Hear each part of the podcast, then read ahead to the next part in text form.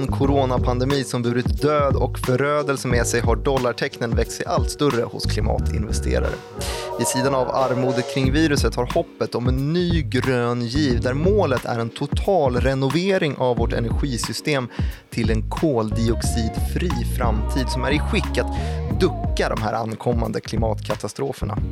E U har mitt i krisen gått i bräschen för omställningen medan U S A har blivit allt mer distanserat till klimatfrågan under en allt mer också kritiserad president Donald Trump. Flera bolag, internationella som svenska, finns med i loppet om lösningen som stavas vätgas som nu ska gå från pilotprojekt till succé. Eller är det flopp? Det här, det är Follow the Money. Det är en podcast från Nyhetsbyrån Direkt. Den handlar om makt och politik och börsen framförallt. Och jag har med mig Joakim Brönning som är utrikesredaktör på sagda Nyhetsbyrå. Det Hej. har du. Hej. Nu är det måndag igen. Skönt att spela in lite podd.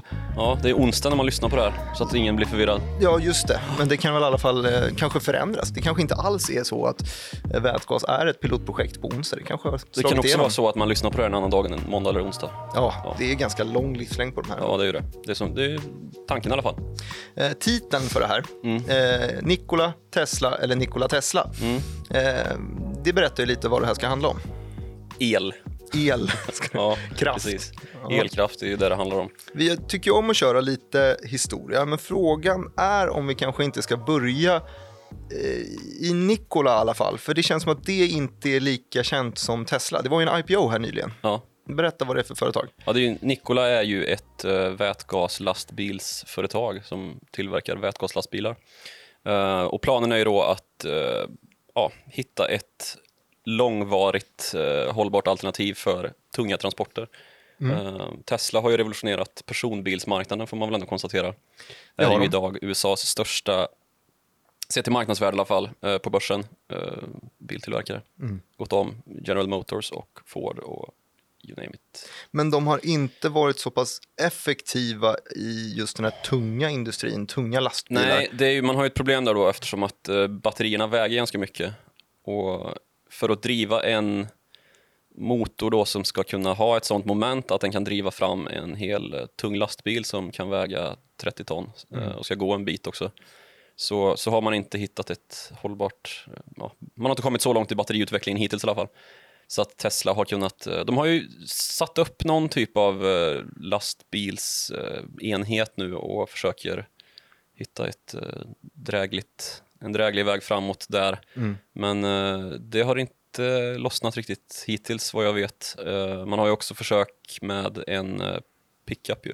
Cybertruck. Ja men exakt, den är lite större än de här tidigare modellerna. Ja, lite kraftigare. Jag vet att det var mm. någon eh, lite snack kring, kring en, en tävling mellan om det var Dodge Ram kanske eller någon sån här stor amerikansk pickup när de mm. eh, fick eh, köra.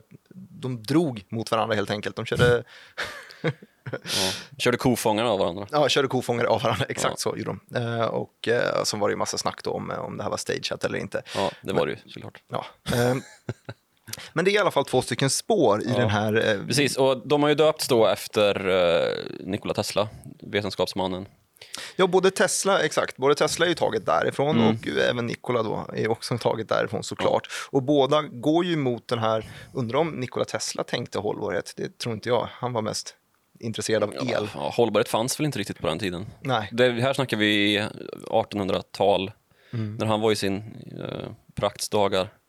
Han verkade väl in på nittonhundratalet också men eh, som en betydligt old, mer känd åldrad version av sig själv. Tesla-spolen. Ja, bland annat. Men han, han, han kom ju att revolutionera med sin vetenskap då, det som sedermera blev det kommersiella elnätet egentligen. Mm. Men till skillnad från andra vetenskapsmän i hans generation Uh, Alexander Graham Bell till exempel som låg bakom telefon. Just det. Hans företag heter ju A T and T då.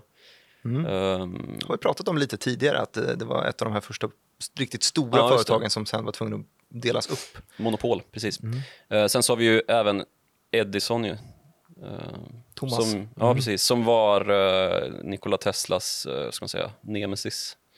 Ja, visst var det så att han fick all, all uppmärkelse för... Uh, för uppfinningarna och Tesla. Han, ja, men han blev, var ju betydligt bättre på att kommersialisera i alla fall. General Electric är ju hans konglomerat eh, eller det som bär hans ska man säga efterbörd. Mm. Uh, heter det så? Jag vet inte. Nej, eftermäle kanske. Eftermäle, ja. Precis, uh-huh. Så kan man kalla det. Och um, medan Nikola Tesla då först på tjugohundratalet har fått företag, eller det, det finns säkert företag som har kallats uh, Tesla innan, men nu på världsscenen då så är det ju... Men det handlar ju då om företag som vill liksom revolutionera, som vill visa ja. Den här nya tekniken. Och, och både, eh, men det här är då alltså två stycken företag som de springer ur samma grej men har gått två olika rutter. Den ena vill gå efter den, den här ganska, kanske lite mer etablerade eh, tekniken litiumjonbatteriet som används i Tesla då, som är ja. Lite för tungt för att kunna driva tunga lastbilar. Och den andra mm. använder sig av, av vätgas då istället, som eh, inte är så effektivt på personbilar vad jag förstår, men passar sig desto bättre för just lastbilar. Så då har vi Nikola som är lastbilstillverkare och så har vi Tesla som är personbilstillverkare. Mm. Eh, alltså det funkar, vätgas och bränsleceller då som man ofta pratar om i fordon, funkar på bilar också, men eh, där man har ju ett problem med tankinfrastruktur då. Um, det har vi ju snackat om tidigare också. Ja, precis. Man har inga, det finns väldigt få tankstationer som, där man kan svänga in och tanka.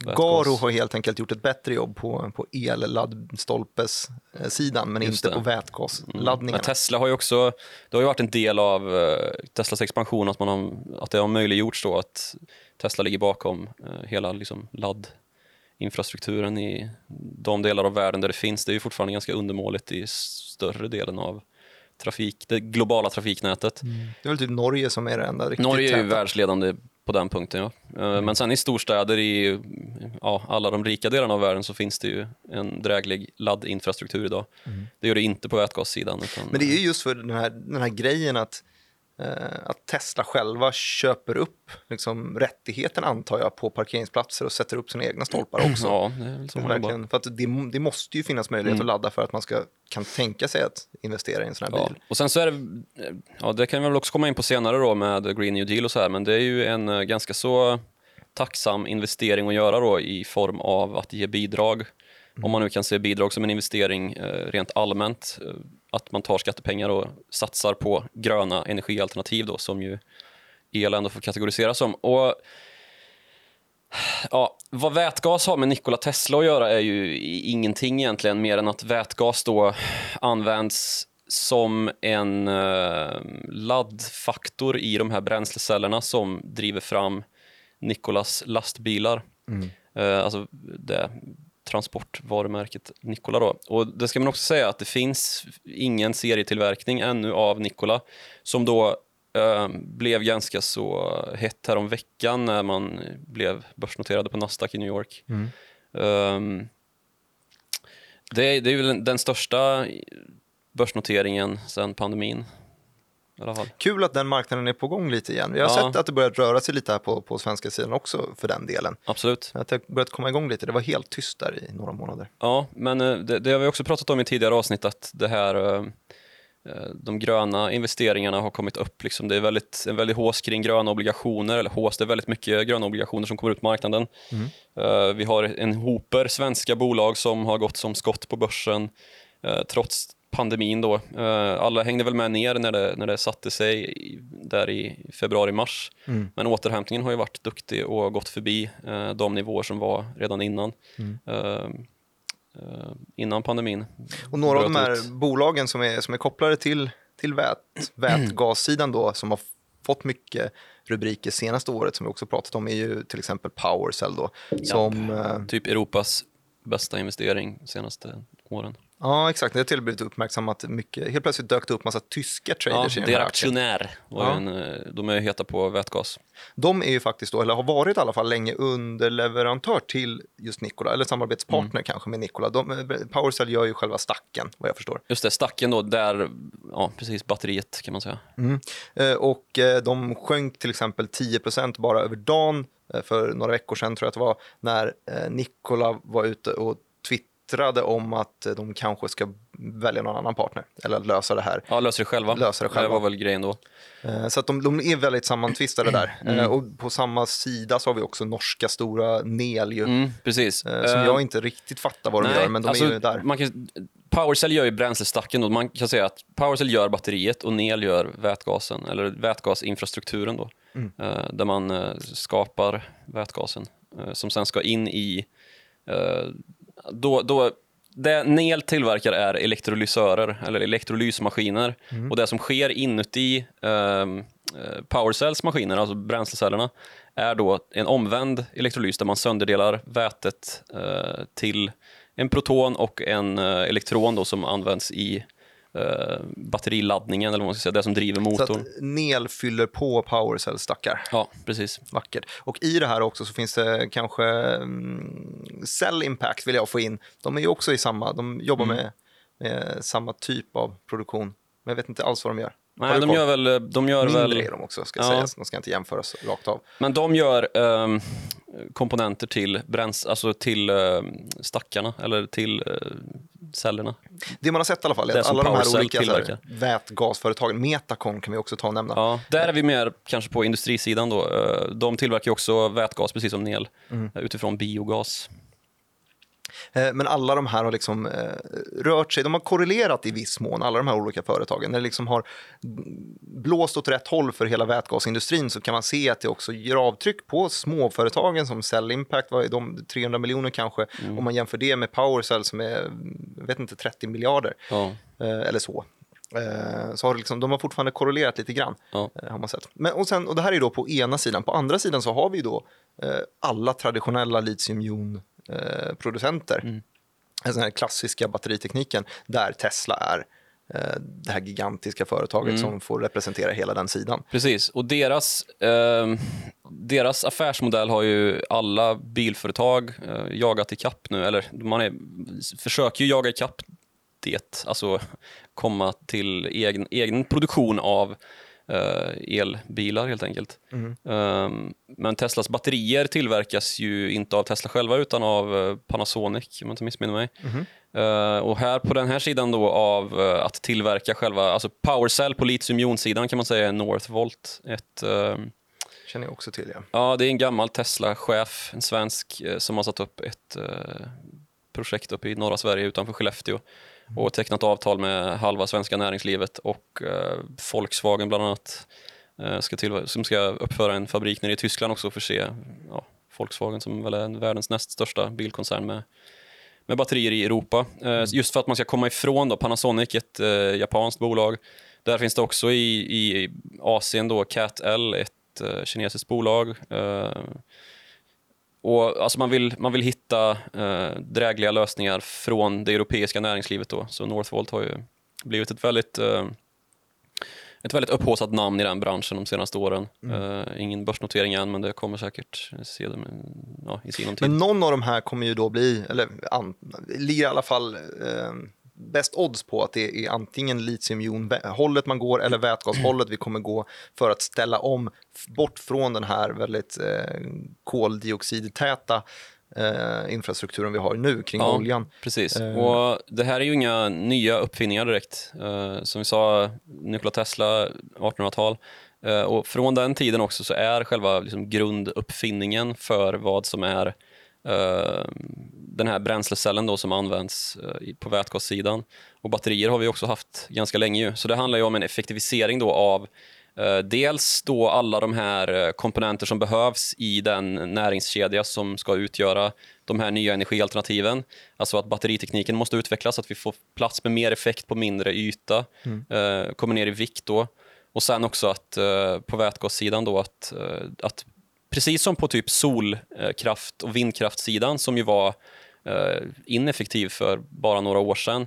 Men som via då stora stödprojekt i, ja, i hela världen där regeringar har gått in med satsningar då, och lyckats göra pilotprojekt, göra dem kommersialiserade och mm. satsa då på utveckling och eh, få upp stordriftsfördelar helt enkelt, massproduktion. Men det förstår man ju att det inte är lönsamt från första början. Nej. Mycket på grund av alltså, problem som man inte hade sett komma, men också mycket som att eh, ja, men om Tesla måste bygga sina egna laddstationer för, så förstår man ju att det kommer kosta en jäkla slant jämfört ja. med att göra en vanlig förbränningsmotors motordriven bil idag. Då kan man ju åka till vilken tankstation som helst. Precis. Infrastrukturen finns där. Ja. Den finns inte där för vätgas, den finns inte där för, för eh, klassiska elbilar heller. Nej, men det finns ganska, ganska många intressanta projekt då i det här som inte bara har med, med liksom nya bolag att göra, utan som också då kommer av bland annat Equinor, norska för detta Statoil, mm. som liksom jobbar med att ja, ta ut vätgas ur andra energiprodukter då, som är mer ja, från fossila bränslen som man utvinner då, helt enkelt. Så det är en kemikalisk process där som man gör och försöker utvinna det man kallar för ja, blå vätgas. Um, Ska och, norrmännen vara bäst på, ja, på allting här? Tänker sig ju det. Ja. Uh, så, och det är ju då på tal om de här stordriftsfördelarna. Dels då att uh, elektrolysörer, sådana som uh, Nel utvecklar, måste komma ner i pris. Uh, liksom solpanelerna gjorde då i, under noll noll och tio-talet. Mm. Så det kommer nog bli... Uh, tjugotjugotalets liksom, stora omställningsvåg då mot en hållbar vätgasproduktion. För just nu så är fortfarande vätgas ganska så dyr att framställa och väldigt komplex att eh, transportera och dylikt. Lite som samma problem som man hade med etanolet ju. Eh, när etanol kom ut på scenen som någon sorts eh, helbrägdagörare i, för ett tiotal år sedan. Och det har vi fortfarande på våra mackar, liksom, att man kan tanka etanol. Mm. Men det visade sig vara just en transportproblematik kring det. Att det blev inte så grönt som man hade hoppats på. Um, men i alla fall, det finns fördelar med vätgasen som, som överträffar alla fossila bränsleslag då, just i att det, det blir ingen koldioxid av det. Det, det blir vatten och värme är de enda restprodukterna när man har gjort uh, den här. Det kan man ju tänka sig leva med ändå, lite vatten och värme. Ja. Folk betalar ju till och med för det, för att åka på semester. Bättre. Mm. Vart går vi vidare med det här nu då? Vi nämnde ju The, the Green New Deal. Mm. Um, precis. Där har vi ju haft... Alltså ett problem då med den här laddinfrastrukturen mm. uh, på litiumionsidan. Och på, på vätgassidan då, som jag nämnde här med ja, stordriftsfördelen har inte riktigt kommit, kommit på platsen. Uh, och Green New Deal vad det gäller E U nu då, som mitt under brinnande pandemi uh, presenterade det här enorma paketet som jag tror du har bättre koll på än vad jag har. Ja, sjuhundrafemtio miljarder precis. Euro den äh, nya Ursula von der Leyen. Ja, nya E U-kommissionären då, som hade tillträtt precis. Ja, jag tror att alltså, det är det som sticker ut lite med det här paketet. Alltså, pengarna i sig, ja det är typ en och en halv gånger Sveriges B N P. Det är klart att det är mycket, mycket deg. Eh, men det stora är att femhundra miljarder av de här är bidrag. Och det alltså, betyder alltså att en, en övervägande majoritet är bidrag, inte lån. Mm. Och det belastar ju en budget på ett helt annat sätt. Och det har vi inte riktigt sett från, från E U tidigare. För då måste man också då ha svar på, eh, vänta nu, hur ska det här finansieras? Hade det varit lån så hade det varit ganska lätt att, ja, okej, då har du fordringar, då kommer det komma in pengar så småningom. Men i det här fallet så måste man ju på något sätt eh, korrigera sina intäktskällor om man ser liksom E U som ett, som ett företag här. Mm. Och vad har man för alternativ? Jo, höja avgiften? Nej, det har inte riktigt spekulerats i. Det som har spekulerats i för att kunna få in lite mer deg, det är helt enkelt eh, olika skattealternativ. Det finns två stycken som har varit riktigt stora. Den första har varit eh, införandet av en, en digital skatt. Och anledningen till att den här är ganska sannolik, eller att man vill gå dit, är att man har ju tidigare haft jätteproblem med att kunna eh, beskatta de här jättarna, Apple, Amazon, Google, Microsoft, Yahoo, alla de här som sitt, har sitt högkvarter i, i Irland, eh, som har en, en, en, ja, en sitt bolag... europeiska högkvarter i alla fall.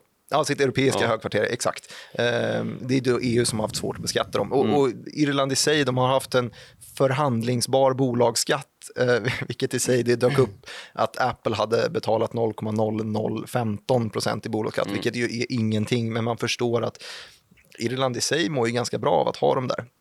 Eh. Det, så man, det var ju så Irland eh, ja, skaffade sig en fallskärm ut ur finanskrisen. När det ja, men, ja, exakt, exakt. Att man såg till att skapa väldigt gynnsamma förutsättningar för de här multinationella, eller ja, amerikanska techbolagen som tagit över. Och, och där argumenterar man ju då såklart att ja, nej, men det är, det är en geografiskt bra position att sitta i Dublin. Det är, varför det? varför det? Det är en ja, men, hyfsat nära hem U S A kanske, jag vet ja. inte, västra sidan. Eh, det är en hubb, det kan jag förstå i och för sig, att när det redan har funnits så jättemånga techbolag i en och samma hubb där i, i Dublin, så kan det vara nice att, att, att sätta sig där. Mm. Och att det finns lite... Storhetsfördel. Storhetsfördel ja. Att kunna få in lite kompetent personal som jobbar med det här stora digitala. Mm. Eh, den enda som inte sitter där förresten, det är, det är Amazon. Har du koll på var de sitter? Eh, Luxemburg. Ja, det är klart ja. De sitter i Luxemburg. Ja, nej, ja, men så det, det, det finns ju sådana här eh, skatteparadis. Mm. Och de här har, har varit jättesvåra att få tag på, att kunna då få dem att betala skatt. Och därför är då en digital skatt eh, ett förslag som är liksom lite rimligt här, ja. Att kunna be, ta betalt för digitala mm. tjänster. Men det är inte det spåret jag tänkte gå på nu. Det blev ett sidospår. Eh, förslag två är istället en koldioxidskatt. Och det här är rimligt just för att det var det spåret som Ursula von der Leyen eh, kom in på när hon tog sin post här som, som ordförande på E U-kommissionen i, i december tjugonitton, alldeles nyligen. Mm. Så då innan hela coronakaoset började, eh, eller ja, det hade väl börjat precis gro i Kina då ungefär, mm. eh, så, eh, så presenterade hon att hon verkligen ville vrida om E U mot det här eh, hållbara alternativet, nå de nya målen som är uppsatta till eh, tjugohundrafemtio. Ja, va? Precis. Koldioxidfritt E U tjugohundrafemtio. Exakt. Eh, och här är det då ett, ett alternativ för att få in eh, skattepengar till E U, så är det då att, eh, att skatta, ja, vad säger man, bolag som importerar smutsigt eh, stål framförallt, stål, aluminium, olika industrier, bolag som importerar sånt som har kostat väldigt mycket koldioxid att producera. Ja, högt, högt klimatavtryck, eller så, stort klimatavtryck. Det är så det heter, ja, exakt. Eh, där ska man liksom punktskatta som en, som en tull mot hela E U, så att allting man importerar ska läggas upp på en tariff, så att man istället ska välja S S A Bs nya ja, just det, gröna eh, alternativ. Stål. På tal om ja. vätgas då, där man har försökt eh, heta upp stål med hjälp av vätgas. Ex- ja, och det här, det här är ju liksom i linje med, eh, med den här vätgas- och litiumjonproblematiken. Att okej, första steget blir de här smutsiga industrierna. Det är ju väldigt eh, närbesläktat att då sen nummer två går på fordonsindustrin och plocka dem, beskatta. Och eh, nummer tre blir ju såklart också att, eh, att plocka dem, de, de som använder sig av alla typer av fossil Eh, bränslen för i sin produktion. Och, och då kommer ju in den här debatten in, för att det är inte bara så att vätgas och eh, litiumjonbatterier eh, kan användas i just bilar, utan det är också ett stort snack om att man faktiskt ska kunna ställa om hela industrier till det. Ja, precis. I det här fallet S S A B som du har lite bättre koll på till exempel, eller hur? Ja, precis. Eh, där har vi ju liksom i själva stålind- eh, ståltillverkningen då, där man ska byta ut eh, det krävs ju enorm hetta för att skapa stål då. Mm. Uh, och då ska man nyttja sig då av vätgas istället för uh, ja, kol som man, som man använder nu. Lite samma problematik som föreligger i det liksom stora kraftgenererings, den stora kraftgenereringsindustrin ju. Mm. Uh, där vi inte längre har A B B som en av de största tillverkarna, eftersom att de sålde hela uh, kraftverksamheten till uh, Hitachi. Tror jag. Ja, japanska Hitachi. Mm. Uh, där har vi däremot General Electric på tal om. Uh, var det Bell? Eller vad var det? Edisons gamla, Edison. gamla gäng. Och vi har uh, Siemens till exempel, tyska Siemens. Mm. Där man då tillverkar gas, vad heter det? Uh, gaspropellrar uh, som, som utvinner mm. uh, el genom att hetta upp kol då i grund och botten. Och så har man ju mer och mer övergått till naturgas nu då. Um, och där, där är man ju förhoppningsfull då om att man ja, på lång sikt ska kunna byta ut även naturgas då, som ju i, i sig är en koldioxid mm. tung tillgång, uh, fossil. Borde inte heta naturgas utan fossilgas egentligen. Ja, det där är, det är någon P R-människa som har lyckats det väldigt bra där. Ja. L N G som liquid natural gas. Ja. Mm. Um, där har vi också en massa utvecklingsprojekt då, um, även i Sverige, och uh, trots att vi inte har någon, någon aktör ute på banan riktigt längre uh, så finns det ju gott om företag som har utvecklingsprojekt här. Mm. Men det är ju det är en intressant tid just åt det där hållet, just för att det är alltid i såna här typer av tillfällen där världen måste ställa om, där vi liksom måste göra radikala förändringar på kort tid för att kunna mm. eh, hjälpa. I det här fallet så är det ju E U som ska hjälpa företag att återhämta sig. Det heter ju eh, European Union Next Generation. Alltså mm. hjälpa de företagen att överleva, alltså, och bädda för nästa generation. Eh, och att man då tvingas ta snabba beslut. Vänta nu, hur ska vi finansiera de här femhundra miljarderna koldioxidskatt? Alltså det är där, mm. det är i sådana tillfällen som sådana beslut tas. Mm. Lite mer radikala. Eh, så att det, det vårar för att någonting, något typ av skifte ska ske. Sen om det blir ja. digital skatt eller om det blir Precis. Eh, koldioxid. Uh, och vi har ju, vi har ju eh, terminologin då har vi ju utvunnit ifrån eh, The New Deal som det kallades på trettiotalet i mm. U S A. Eh, efter en eh, total börskollaps där tjugonio. Mm. Så Franklin D. Roosevelt, som också fick gästa förra veckans avsnitt. Det fick han, välkommen tillbaka. Ja, välkommen tillbaka. Han då kom fram med en plan som kallades för The Green New, äh, The New Deal. Där man var skulle inte så då, grön då. Nej, den var inte grön. Det var nog mer olja och kol då. Men mm. eh, att då få folk i anställning och bygga upp den amerikanska industrin. Och därav då The Green New Deal här då. Det, det, heter, det är ju ingen som, he, det är ingen som liksom skrivit det på de här E U-dokumenten. Men det kallas det då just för att eh, det i U S A också har kommit igång en debatt då om att U S A måste också ställa om sitt energisystem. Och eh, alla vill ju vara världsledande på det här. Mm. Vilket då inte minst framgår i Asien där Kina gör ganska så häftiga satsningar på förnybara energislag som sol- och vindkraft. Det, det har vi ju verkligen sett. Det har varit flera ja. också svenska mindre bolag som har sysslat med solenergi som har Precis, Soltech, närvaro i... Ja, Soltech har ju ett helt och, dotterbolag där borta ja. som är rätt stort. Jag vet inte om det finns några fler, men alltså väldigt mycket ordrar inom solkraft kommer ju just från Kina. Mm. Så det är ju inte tu tal om. Och det är ju där vi har den stora liksom, stordriftsfördelen har ju kommit därifrån. Att man har börjat massproducera solpaneler i Kina. Mm. Vilket ju lite grann urlakade marknaden här i Europa för producenter. Det var ju många som hyste börsförhoppningar i den branschen för tio år sedan. På samma sätt som, som nu görs inom vätgasindustrin. Som ju fick, ja, det följer på öronen helt och hållet eh, i ganska stor utsträckning för tio år sedan. Mm. Men nu har ju de stödhjulen som eh, kinesiska regimen monterade på eh, solkraften i Kina då, eh, börjat monteras av. Och eh, nu, det är ju så man jobbar då med eh, såna här statliga stödpaket, att man försöker få igång industrin och sen ska den bära sig själv då. Mm. Så det är ju det, det, sker, det skeendet har ju redan gått igenom då i Kina för solkraften, så att eh, det är ju det som väntar nu då i, inom vätgasen, och då är ju frågan om... Men nu är det i, det ska i fasen montera stöd. Ja, precis. Och det görs ju både i, i, eller framförallt då i E U är ju förhoppningen att stora stödpaket ska riktas mot vätgasen just mm. för att Kina tog eh, solkraften. Um, och då är ju, det beskrivs ju av ganska höga politiker och tjänstemän inom E U som att det här är liksom en, uh, ett gyllene tillfälle för vätgasindustrin då att komma fram och skapa de här uh, ja, stordriftsfördelarna på elektrolysörer som behövs för att tillverka vätgas. Mm. Um, Och det finns liknande liksom, stora stödinsatser som har gjorts i både Sydkorea och Japan. Så liksom, det är högteknologiserade nationer som satsar på det här. Och nu är ju frågan då om eh, vi kommer få se en, ett maktskifte i U S A också. Mm. Uh, för Joe Biden, som ju blir eh, demokraternas presidentvalskandidat, han står bakom The Green New Deal. Och dessutom nu med de här Black Lives Matter-protesterna som har varit efter George Floyds död i eh, Minneapolis, så har det ju väckts ganska mycket propåer mot eh, Joe Biden att han ska välja en eh, färgad kvinna som eh, sin vicepresident, och mm. då ligger Kamala Harris ganska väl till pass. En eh, av de övriga i startfältet då eh, i primärvalet för Demokraterna. Och hon är en av dem som verkligen gått i bräschen för det här med eh, att det behövs en amerikansk satsning som är då det som kommit att kallas för den första The Green New Deal. Mm. Uh, där Kamala Harris och uh, Alexandra Ocasio-Cortez, en annan demokratisk uh, uh, kongressledamot, har... Uh, ja.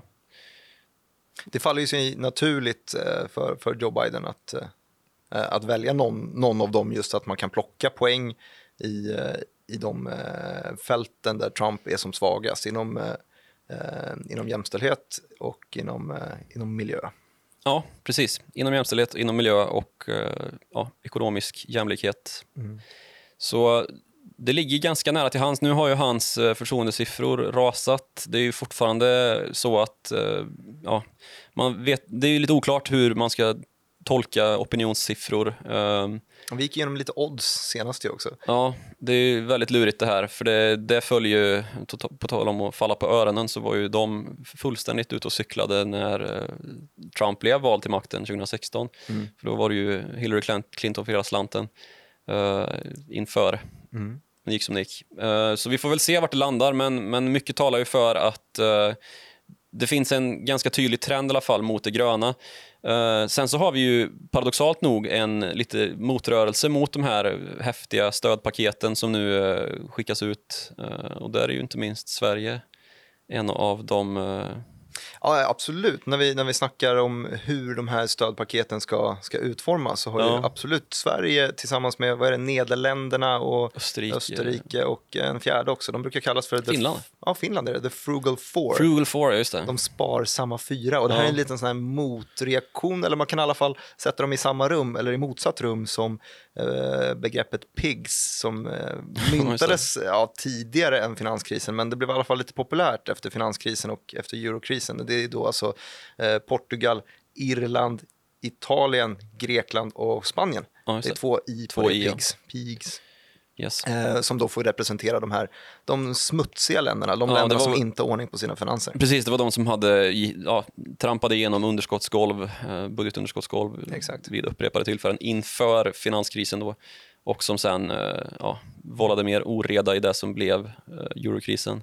Och våra sparsamma fyra, The Frugal Ford, är ju då alltså eh, lite bekymrade över att vi kommer inte få ta del av den här kakan. Vi, det kommer femhundra miljarder i bidrag, men mm. vi behöver dem ju egentligen inte, så att varför ska vi hjälpa till att finansiera det här? Mm. Det är den här klassiska debatten om att eh, ekonomierna ser olika ut i de olika länderna. De är lite för olika för att kanske styras av ett och samma organ. Mm. Det är alla, alltid någon som kommer bli missnöjd. Mm. Ja, eh, sammanfattande ord kanske? Ja, de, för det här, för avsnittet. Jag skulle vilja höra dig, jag tycker att du missat eh,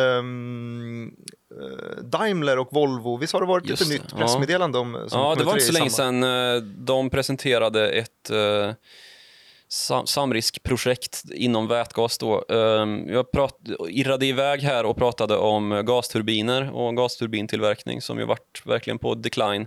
Just på grund av då att det finns eh, ja, ett ökat eh, varsel om att vi kan inte hålla på och släppa ut koldioxid på det här sättet mm. som vi gör då, allra mest genom kolkraft men även genom naturgasförbränning som sen då ska få en turbin att snurra och generera eh, elektricitet ut i nät.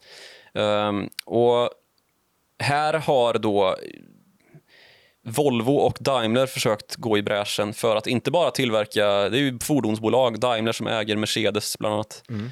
Um, att de inte bara ska tillverka bränslestackar då, som ska driva fordon, utan också sikta på en mer um, ja, utbredd användning av vätgas som bränslekälla. I hela industrierna? Och... I hela industrierna och även, uh, även i liksom, uh, ja, generatorer i största allmänhet då, för att skapa elektricitet. Vad, vad är känslan när du, när, du, när du skriver om det? Vad är eh, tids-timelinen? Vad, vad säger de för någonting?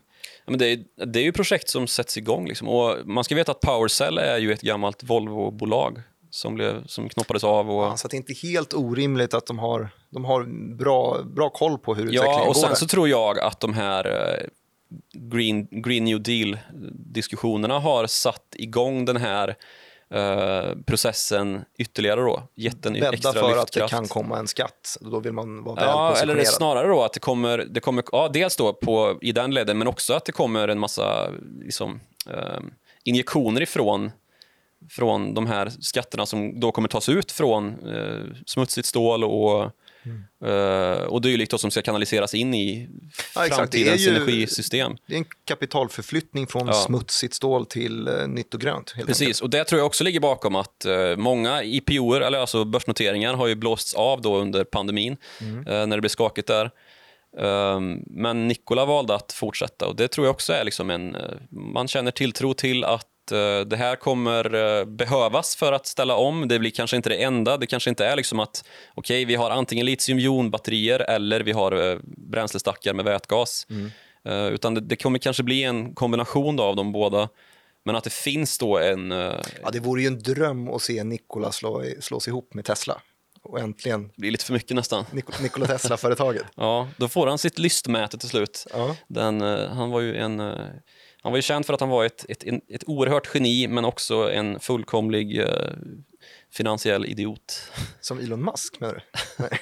Ja, han dog, han dog mycket utfattig. Nikola Tesla får, tror jag inte Elon Musk kommer göra. Nej, det tror jag inte han kommer göra. Men han är, ju fullständigt, han är ju fullständigt emot vätgas och tycker att det är dumförklarat vätgas deluxe. Nu är ju han part i målet också. Det är klart. Men eh, hans, eh, hans ständiga liksom... Eh, hållpunkter för att basea vätgas har ju varit att det är eh, dels är det farligt för att det är väldigt explosivt, eh, trots då att det är världens, alltså det, det har nummer ett i periodiska systemet och är den eh, det ämne som finns mest i hela universum, mm. eh, så är det väldigt svårt att eh, ja, transportera och liksom göra, gör, alltså få det, få det i bruk för den här applikationen. Och ja, han hävdar ju då att litiumjonbatterier är framtiden. Uh, får väl se vilken forskning som uh, det kan komma längst först. Det kan komma ett tredje alternativ också, vem vet? Vilket då? Ja, det vet jag inte. Det är just det som är lite charmen av det hela, att vi vet inte exakt hur framtiden ser ut. Det stämmer. Stirlingmotorn kanske vinner ny mark och driver oss in i framtiden. Eh, driv... Kockums. Kockums Stirlingmotor. Eh, tack så mycket för att ni har eh, lyssnat på oss. Det är vi väldigt glada för att ni gör. Ni får gärna skriva in eh, ett, ett mejl till oss på followthemoney at direkt dot se där ni kan komma med synpunkter och sånt. Och du har bytt Twitter-namn. Ja, jag heter inte längre Nilsson M tjugonio. Det tycker jag är synd. Ja, jo, jag vet. Jag är också lite, lite tvek för det här. Mm. Jag heter istället... Eh...